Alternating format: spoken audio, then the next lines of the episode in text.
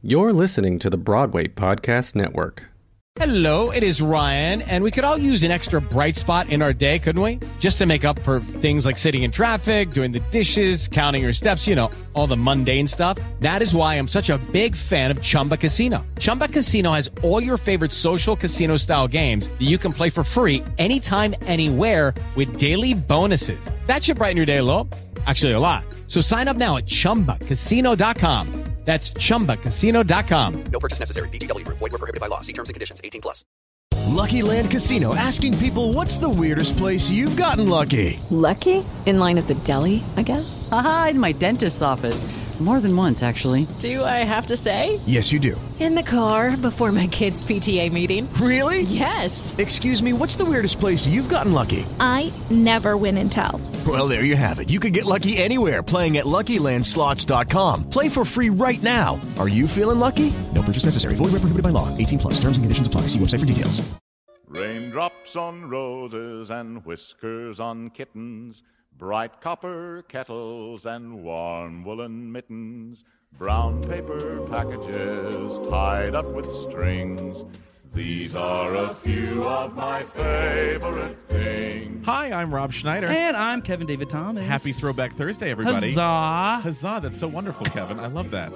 Once again, so excited. I'm excited because we have a very special guest with us today. Yes, we do, Rob. The brilliant, the wonderful, incredibly talented Tony Award-winning costume designer Paloma Young is with us today. It's a pleasure to be here. Hi, Paloma. How are you? I'm great. Thank you for joining us today. It's beautiful and sunny outside, Finally. Even though there's snow everywhere. Yeah. Thank you for trudging through the snow in the beautiful day to get to us. I've got good boots.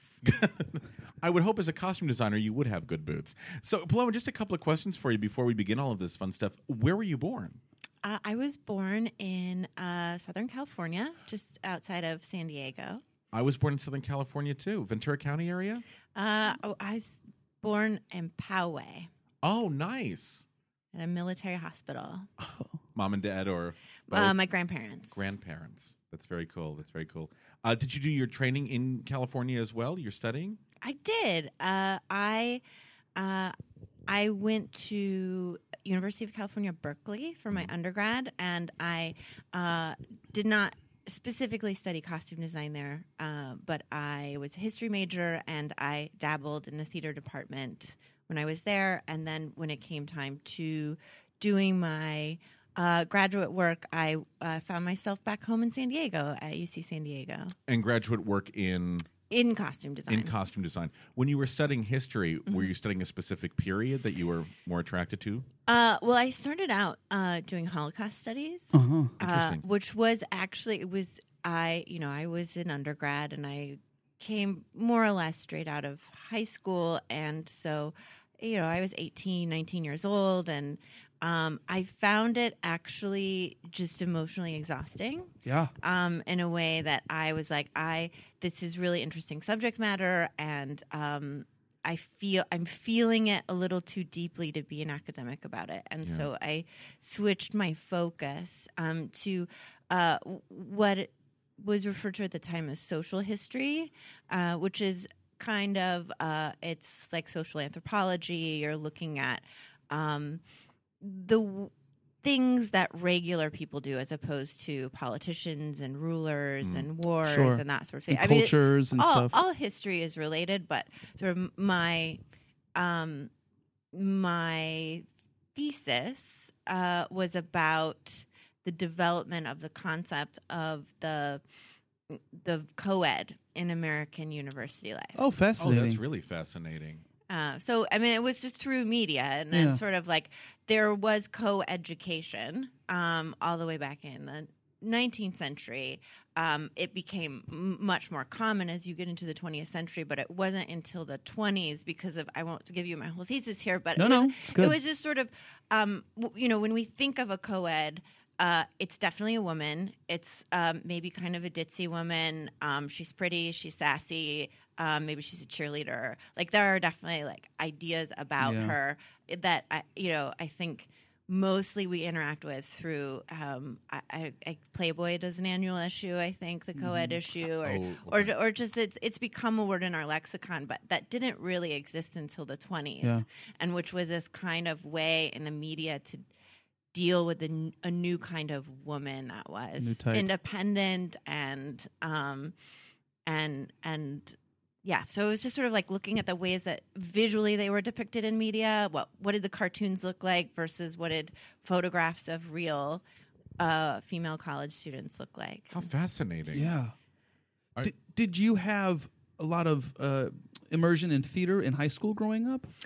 Very little. I would say my father would take me to touring musicals. Yeah. I think I saw all of the Andrew Lloyd Webber greatest hits. Yes, of course. Yeah, of course, classic. We would drive up to LA, or sometimes we would come down to San Diego. So I saw those productions, but as far as being active in theater, I was much more in the arty group. Like I was, photography and art. Were you a drawer? I mean, growing up, did you? I was like a painter, or just like a dabbler, like collage. Okay. I'm not that good at drawing. Okay. I was just like, because that's sort of like I think that there's this misconception that all costume designers make these beautiful renderings, and some of them do, and some of them hire other people to do them. I didn't know that. Mm-hmm. I've hired illustrators at times just because I don't have time. Yeah.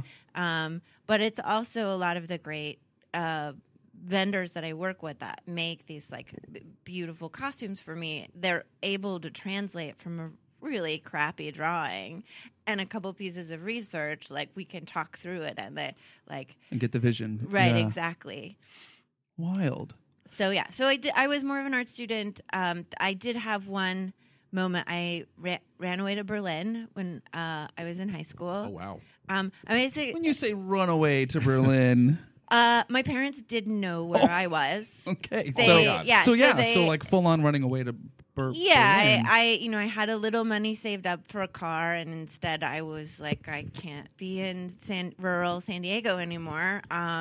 And so I had a distant cousin who was more my mother's age, but I had run into her in a family function, and she lives in Berlin, and was like, you can come stay with us anytime. And so I came and stayed in her attic. Wow. And eventually signed up to go to school there because I was lonely. And I was like, oh, actually, the only thing I'm good at is school. How old were you when you did this adventure? 16. Okay, perfect. Wow. Do you speak German? I mean, I'm much better at eavesdropping on German. And I can definitely get by if I needed key information. However, the Germans all learn English in school.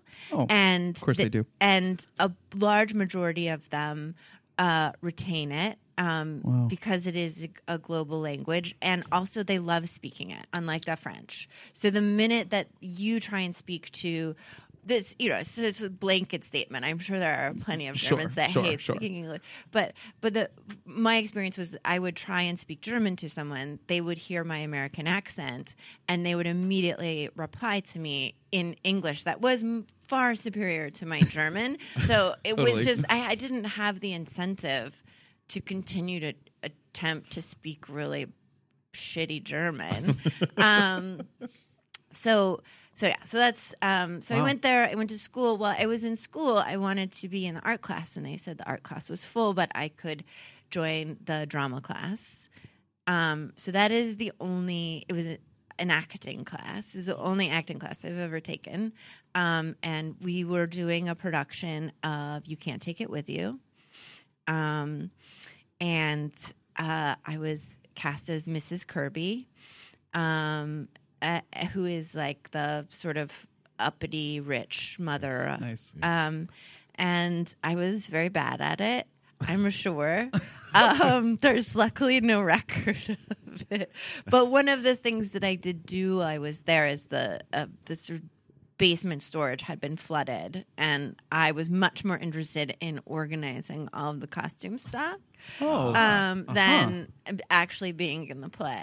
Sure. And so I'm very glad to have had the experience, because I have a great respect for all of the actors that I work with, and understand why they're so crazy. Sure.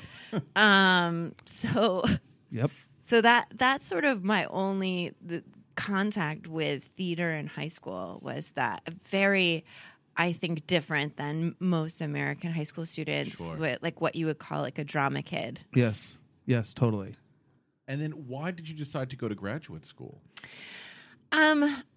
So I had done a little bit of costume design in undergrad, just sort of took a couple classes that were available at Berkeley. They're not really a design or production-oriented school. They're much more theoretical. They don't have a graduate department in design in their theater department. And what that meant for me as just hey, I'm a history major, but I like this class, and I was a Gold Star student, and they said, hey, do you want to design this Beckett shorts? And I was like, sure. So I think in a lot of these more theater oriented schools, you have kids that have been doing theater since they were born, or high school or whatever, and the field of competition is much higher. So there's not much room for someone that's sure, I'll try that out. Yeah. And so I don't know that I would have ended up here at all if I hadn't just been in this thing where I was like, this is fun. And sure, I'll try that. Yeah. So I did that, and then I designed a couple more things at Berkeley while I was a student and shortly after I graduated. And then I sort of went off to be what am I going to do with my life as a bartender and SAT tutor, and I was a fact checker for history books, and was just am I going to be a librarian? And I just sort of had this epiphany of I really miss this thing that I was just doing for fun, and maybe I can do that for my life, but I'm not trained enough because I wasn't focused on it as a career. Right.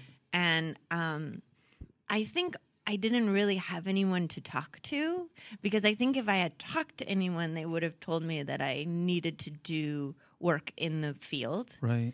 But I didn't. I just went to school because that is what I saw as the option on the table that I understood how to do it. Right. And you liked education, and it seems. And so it made sense that you would go to graduate school for that. So then I just applied to graduate school, and then I ended up down in San Diego. Yeah. And then I started paying attention to it. Right. And really studying it. And theater, yes, of course. When you went to graduate school, did you think that upon graduation you would immediately become a working designer, or did you think that you might go and teach somewhere? I had no idea. You just wanted the master's. I just was sort of I think I went through that not focused on career, or just was sort of, I will see where this leads me.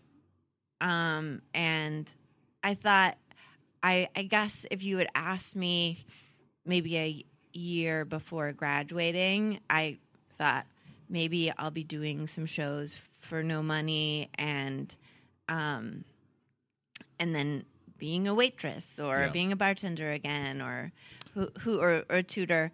And I think, I did. I mean, I love teaching, and I haven't taught in years, and I miss it a lot. And I did end up teaching at UCSD after I graduated for a couple of years. Yeah. So, but it wasn't it sort of got proposed to me, and then we sort of worked out a curriculum around it. We have a lot of listeners who are in the middle of their graduate school training. If there's one piece of advice that you could give them while they are still in school, what might it be? Keep track of your research. I just as a designer, I find that I remember vaguely. You collect so much interesting information, the names of artists, the names of obscure European films from the 60s, and all of this stuff gets thrown at you. And I'm a very messy person, and I especially was in grad school. I'm kind of become more organized in my 30s, but I mean, it was literally just a lot of Xeroxes everywhere, and things would get crumpled, and then I'd throw them away. Literally of ideas or things that you loved that you saw. Yeah, things that I loved, or even like things that I was a teacher shared with us, and I was like, Now I'm trying to remember those, and then I can't find them. Yeah. Either, like, for the most part, it's like I just can't even access that information. Like, what was the name of that movie? I remember seeing this movie that had, like, this weird minotaur in it, but it wasn't this movie, and it wasn't that movie. Yeah. So, and also a lot of the research that I found myself, I wasn't very good at preserving it. And so even if you just, and I think that a lot of students now, a lot of their information and visuals are all coming through digital media. And so it just like make that folder and like don't have like a junk folder. Right. Like be like this what, you know, this is As You Like It 2017. Make that folder. Make it easy to search, even if all of your files have, like, gobbledygook names on them. Right. Like, have it in a single place where you can find it later. How much, you know, I think a lot of people don't realize how much work goes into the research. Before you get a project, you spend, I would love to know how much time, you know, assembling visions, magazine clips, you know, multimedia stuff. I mean, we went to William Ivy Long's studio, and the whole room was full of research. You know, I think a lot of people don't realize that there's so much work that you do before you put your pen on the paper and say, this is what it's going to look like for this show. Well, yeah, I think what at least what I do as a designer is I'm creating clothes for characters to tell a story, whether those and sometimes you're creating clothes on performers or dancers that are almost more like scenic, like creating a, you know, like a Busby Berkeley girls or that sort of thing. But for the most part, I do work where I'm creating characters or part of the creation of characters.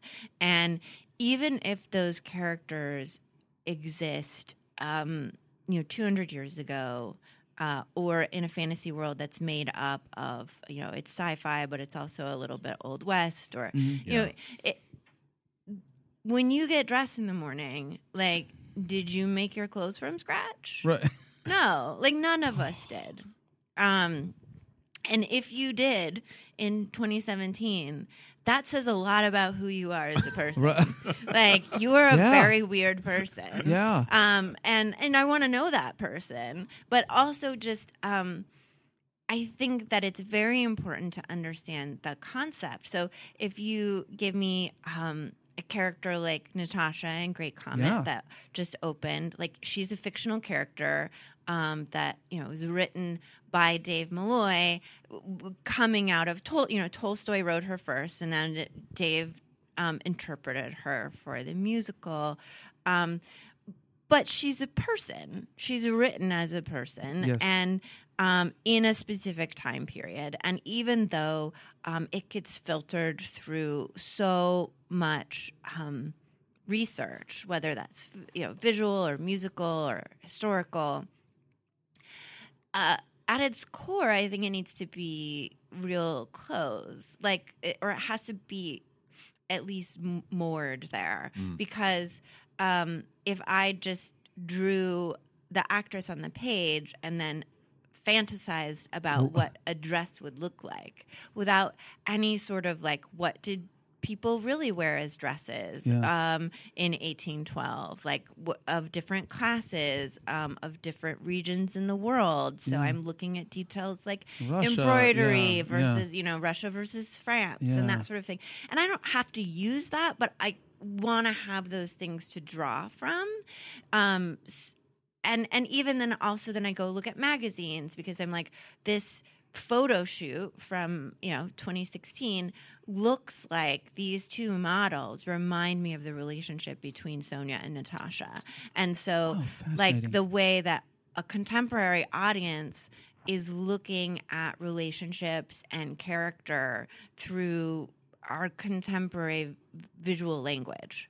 So it's important to stay current into like what our visual language is right now, and also to have that history. And just like literally have thousands of pictures in front of me when I go to draw that dress, as opposed to just like coming up with it out of thin air. Right. You have to have inspiration. And just side note, did you intend for her to look like a comet? I mean, like when I saw a picture of her, and it was the first time we saw the show, loved it, and I watched this video on Broadway World of you talking about, and there was a photo of her, and it was like the whole show came into view for me because of that costume, because I thought, oh my God, she's like the comet to him. And I don't know if that was intended, but it really kind of rocked me a little bit, because she does shine in it like a comet. And I don't know if that was intended or if that just was a happy accident. I didn't come to the table specifically being like Natasha is the comet. Yeah. But I did want there to be visual connection, albeit very subtle, I think, for most observers, between Natasha and the atmosphere that Mimilia and the set designer had created, and also just the language of movement in that show. Yeah. So Pierre is located right in the center of everything, and in an area, there's all of the areas on stage, because there's so many as they go into the house, that is sort of unceremoniously called the donut. But with the band right there in the center. But he's basically sits in a circular pit, and a lot of the key action happens around him in a kind of orbit. And it's even like not quite a circle; it's an oval, which is the orbit of comets. You'd have to ask Mimi if that was intentional, but it was something that I noticed. But there's the language of the show, you know, musically, scenically, choreographically, is very circular. Yeah. It's a lot of round corners. It's a lot of sort of spiraling. Spiraling out of control, spiraling into each other, and then you have all of these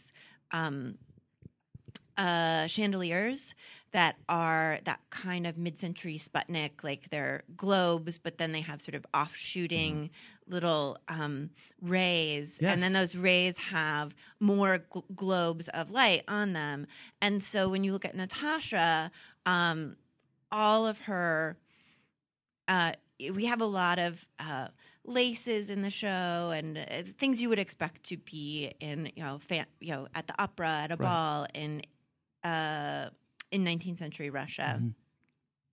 Mm-hmm. But Natasha's motifs are all circular, and so she's got these kind of glittery silver polka dots on her ball dress, and then she has these a beaded fringe that is a silver echo of the rays that are coming out of the chandeliers. Mm-hmm. So it's, you know, it's a long silver bead, and then at the end we have these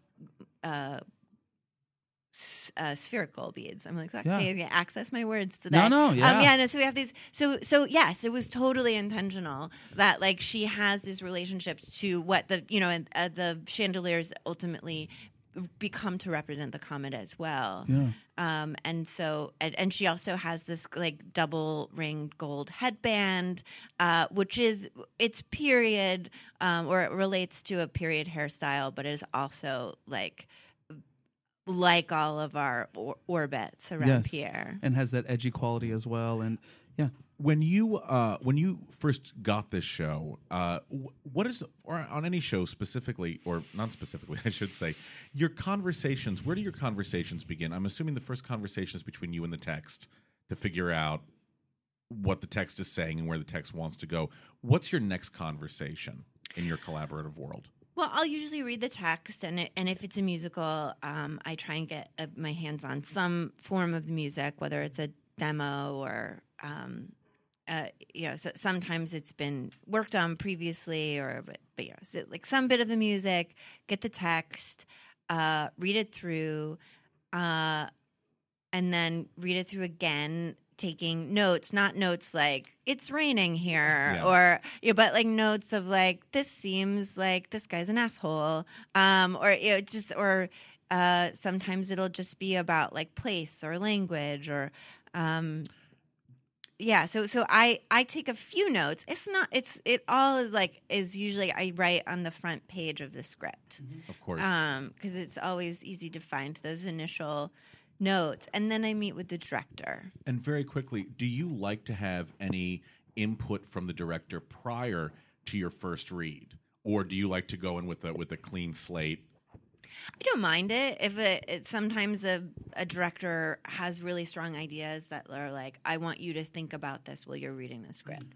And so I that happens very rarely, but mm-hmm. I'm not going to push them away. What's your ideal designer-director relationship or collaboration?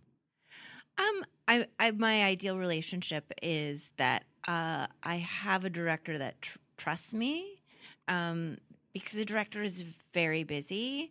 And I want to feel like the director, that I've understood the director and what their vision is, and that I've communicated that enough with them that they feel comfortable that I'm going to execute it. Because whatever is on the page, whatever is on the research, it's always different when it's on a human being, when it's on stage. Yeah. And so I don't want to have to constantly be barraging a director with minutiae that I'm dealing with because I want to feel like in the end what I put up on stage is going to be 95% what they were hoping for. Right. With the Lucky Land Slots, you can get lucky just about anywhere. This is your captain speaking. We've got clear runway and the weather's fine, but we're just going to circle up here a while and get lucky. No, nothing like that. It's just these cash prizes add up quick. So I suggest you sit back, keep your tray table upright, and start getting lucky. Play for free at LuckyLandSlots.com. Are you feeling lucky? No purchase necessary. Void where prohibited by law. 18 plus terms and conditions apply. See website for details. It is Ryan here, and I have a question for you. What do you do when you win? Like, are you a fist pumper? A woo-hooer, a hand clapper, a high-fiver. I kind of like the high-five, but if you want to hone in on those winning moves, check out Chumba Casino. At ChumbaCasino.com, choose from hundreds of social casino-style games for your chance to redeem serious cash prizes. There are new game releases weekly, plus free daily bonuses, so don't wait. Start having the most fun ever at ChumbaCasino.com. No purchase necessary. VGW. Void where prohibited by law. See terms and conditions. 18 plus. Do you like to be in a lot of the rehearsals, or do you like to go off, do your own thing, and then come observe? I would love to be in a lot of the rehearsals. I'm usually too busy. Yeah. So I will come for run-throughs. One of the things is I really depend on the actors as translators and messengers. So whenever they come into their fittings, I will ask them how rehearsals are going. I'll get a sense of whether everyone in the room is exhausted or excited or both. And then as I'm putting the clothes on them, I'll have them move around in the ways that they've been moving. I will try and sense if there's hesitation about anything about their costume. You like feedback from actors about... Absolutely. Oh, yeah. I mean, the actor is, in a lot of ways, doing the same thing that a designer is doing. They read the script before rehearsal starts. They start thinking about... they're maybe not necessarily doing so much visual research, but just like trying to define who this character is outside of just the few words that are on the page. And if they've come up with a very different idea than what I've come up with as a designer, it's going to be a train wreck on stage. Yeah. Because that actor is going to be working and creating character that is totally wrong for the clothes. So even though I might have discussed with the director beforehand, like, this is what we think this character is going to be, as soon as I sort of sense one of those large divergences, is like, I will contact the director about that. Wow. And just not like, this is a problem, we must fix it, but just like, how Has this character changed now that you have been sitting in rehearsal with this actor? It seems like maybe our ideas are shifting. Wow. However, if you still feel very strongly about what we talked about before you started rehearsing with this actor, I think you need to talk to this actor because and give them, push them in that direction or give them notes in that direction. So that's sort of like the one time that I will really engage with the director during the rehearsal process is when I feel like relationship-wise, like or just idea-wise, an actor and I are in wildly different places. But for the most part, I feel like the actor is in the room every day as the show is organically changing. And then they come to rehearsal, and I learn new things about it, and I'm able to adjust. Fantastic. Yeah. Yeah. Were you going to ask something? I'm so sorry. Yeah, I'm curious. We all know that Natasha Pierre started at Ars Nova in a very more intimate, shall we say, setting, in which they beautifully, and you have beautifully done for the Imperial Theater, which is, let's say, a bigger space. How did your work translate to that? Did you have to make any adjustments at all? Well, now that you knew an audience was going to be viewing it, maybe not as close as we are sitting right now, but from half a football field away in some cases. Well, in this particular case, there were only really a few major adjustments that had to get made. And by major, I mean just like we're going to make this coat green instead of burgundy. Just because it disappears in a larger space. But a lot of the initial ideas just happened to translate really well. Having our key character, Natasha, in white in the middle of a room that is it's like red velvet walls and it's sort of golden, warm, brown flooring and she really pops. Oh yeah. And so even though the dress itself is simple, like that's actually quite important and has been important from the beginning. And then it's like, well, we don't want to make it like much more complex or add pattern to it. It's like actually it already sort of was perfect. And so a lot of those ideas, we just had the opportunity to make some of our items a little bit more luxe, but it was always something that was really like in there already. That's amazing. We punched the color of the ensemble a little bit more, but they still exist as a bridge between the audience and our principals. Yeah, and love that effect. Yeah. And so like we couldn't. I wasn't interested in designing them from scratch to be built by a shop. They still need to be pieced together by real clothes that any person in our audience could go and find on the street. Fantastic. Wow. That's so wonderful. I mean, they aren't necessarily going to do that. Like, they're very stylized. But the illusion of that, though, is clear. And it really did. That effect is really well done. I mean, it really really felt that. Truly. How closely did you work with your set designer on Natasha Pierre in terms of making sure that the color scheme was appropriate, making sure texture was appropriate? I mean, the thing about that set is it's a room, and it's a very complex room, and getting all of those angles and staircases to all meet up is I don't know how Mimi does it, but it's sort of existed already. It's made of very few elements, and those elements have existed since Ars Nova. There was a moment. There have been a couple moments in the evolution of the show when we were looking at other Broadway theaters or when we weren't looking at Broadway, but it was just sort of looking to incorporate the set with the environment around it. And I remember Mimi was looking at some theater. I don't know what it was, but it was it had a lot of sort of rich greens and kind of taupey marble in it. And she had sort of reimagined the set in that color scheme. So instead of the red velvet walls and, she'd done the model and put it all in the space and all the designers were in there. And it was like, I understand why you're doing this. But it was like, I think that is the wrong idea. Another direction, yeah. Yeah, well, but it was just because it was like that. It was like the set is going to be the set the whole show, right.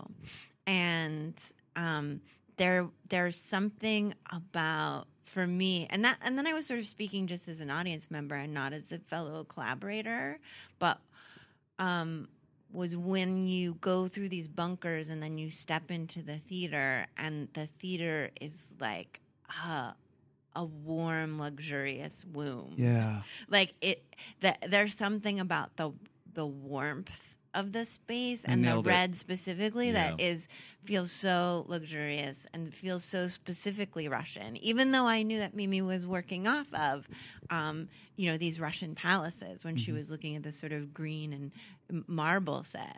And then selfishly, I was like, well, the white dress is going to suck. If you're just got this, it's like white on beige.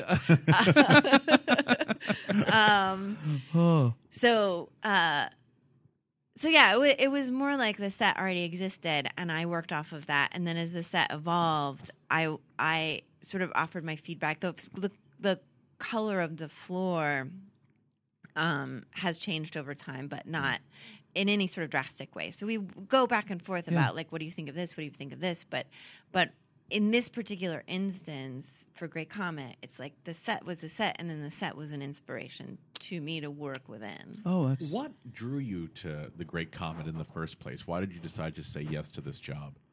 They offered it to me. Yes. No, I actually like this is something we were you were asking about before we started the interview, but as far as my path as a designer.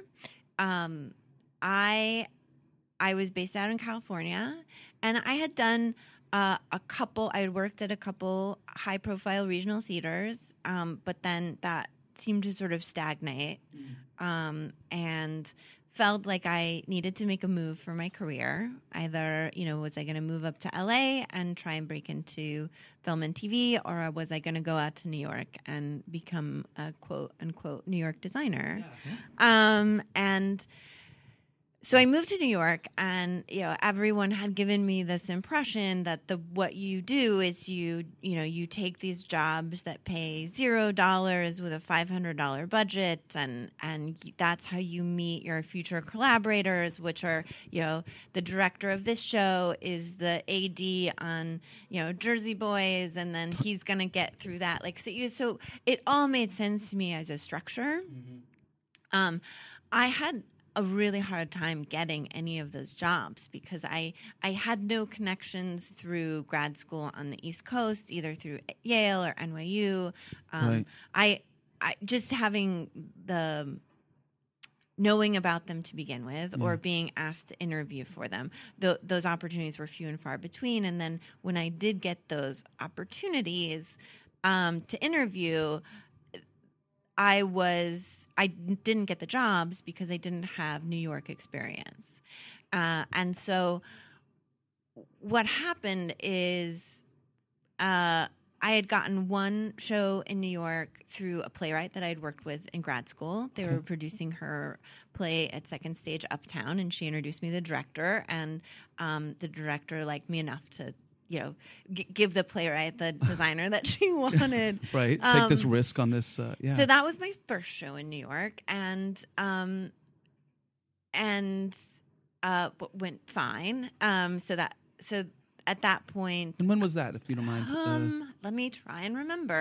I think that would have been.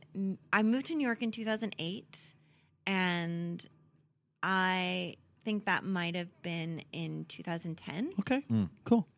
I assisted a little for other people, and then I had day jobs that had nothing to do with theater. But that was my first design job in New York, and then even then after that, people were like, that's not enough New York experience. So you did this one show at Second Stage Uptown. New York. And then one of the shows that I had been attached to through my graduate school at UCSD, or UCSD has a sister relationship with La Jolla Playhouse, and I had done some work at La Jolla for their workshops and their Page to Stage program, and they had brought me in to do Peter and the Starcatcher when it was a workshop production out there. As a designer? Yeah, as a designer, but as a local designer. Mm. Sure. Yeah, so you got to go back. Yeah. I stayed with my mom. Yeah, totally. Yeah, I was like, I'm good local. Good decision, Paloma. So it was like I was just about to move to New York, Like, I had my ticket and everything, but it was sort of like, oh, are you still local? And I was like, absolutely. So you didn't feel like it was like a step back or anything like that? No, I did the interview and, read the script and loved the play. Mm-hmm. But, so this would have been back in 2008 when that was sort of brewing. And I got that job, but then moved to New York and then flew back, had to fly back and be a quote-unquote local designer. So that had been happening. And then eventually that show moved to New York Theater Workshop. Yep. And they brought me with the show. Good. And then it went to Broadway. Yep.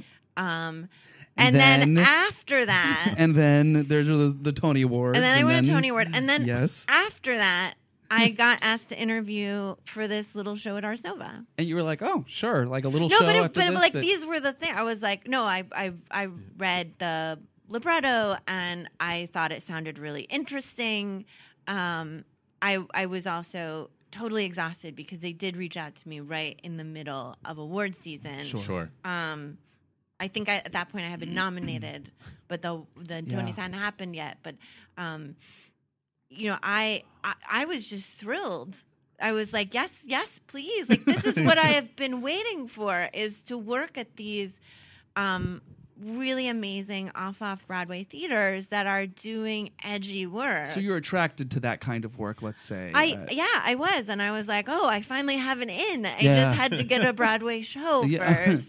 And then I have this story where I guess nobody noticed, but I was so tired. I went into this interview. I had my portfolio. Rachel Chavkin, the director, was talking about how she thought it was important that the principal characters be dressed in period clothes because the music itself was so not period. And the set was sort of had period references but was a little bit more abstract. And I kept saying, oh, no, I get it. That's great. I've never done 1912, and I just, like, my brain while I was on the subway, I had just, like, decided that this show took place in the early 20th century, even though I know, I was a history major. I know War and Peace takes place in the early 19th century, but at the same time I was showing her pictures of like Jane Austen stuff that I had designed. So I actually had designed in the correct period, but I was like, I've never personally designed Edwardian clothes before. I like left that interview and realized what I had done, and I was like, well, I'm never getting that job. You're like horrified. Job. Yeah, oh my God. That's what I get for like getting 2 hours sleep. But oh my God! But yeah, no, but they booked it. But they booked it. Yeah. And then I had the right. I then I knew it was 1812. And we were off to a great start. It was in the title. Amazing. Yeah, it's good though. It's in the title. No, it's all right. That's so, I've had amazing interviews where I was like, they love me. I have this job. Everything's great. And then they're like, a week later, they're like, we went with someone else. And so it was like. But the one you think you bomb is the one you book. Oh, yeah. Okay. Yeah. That's classic.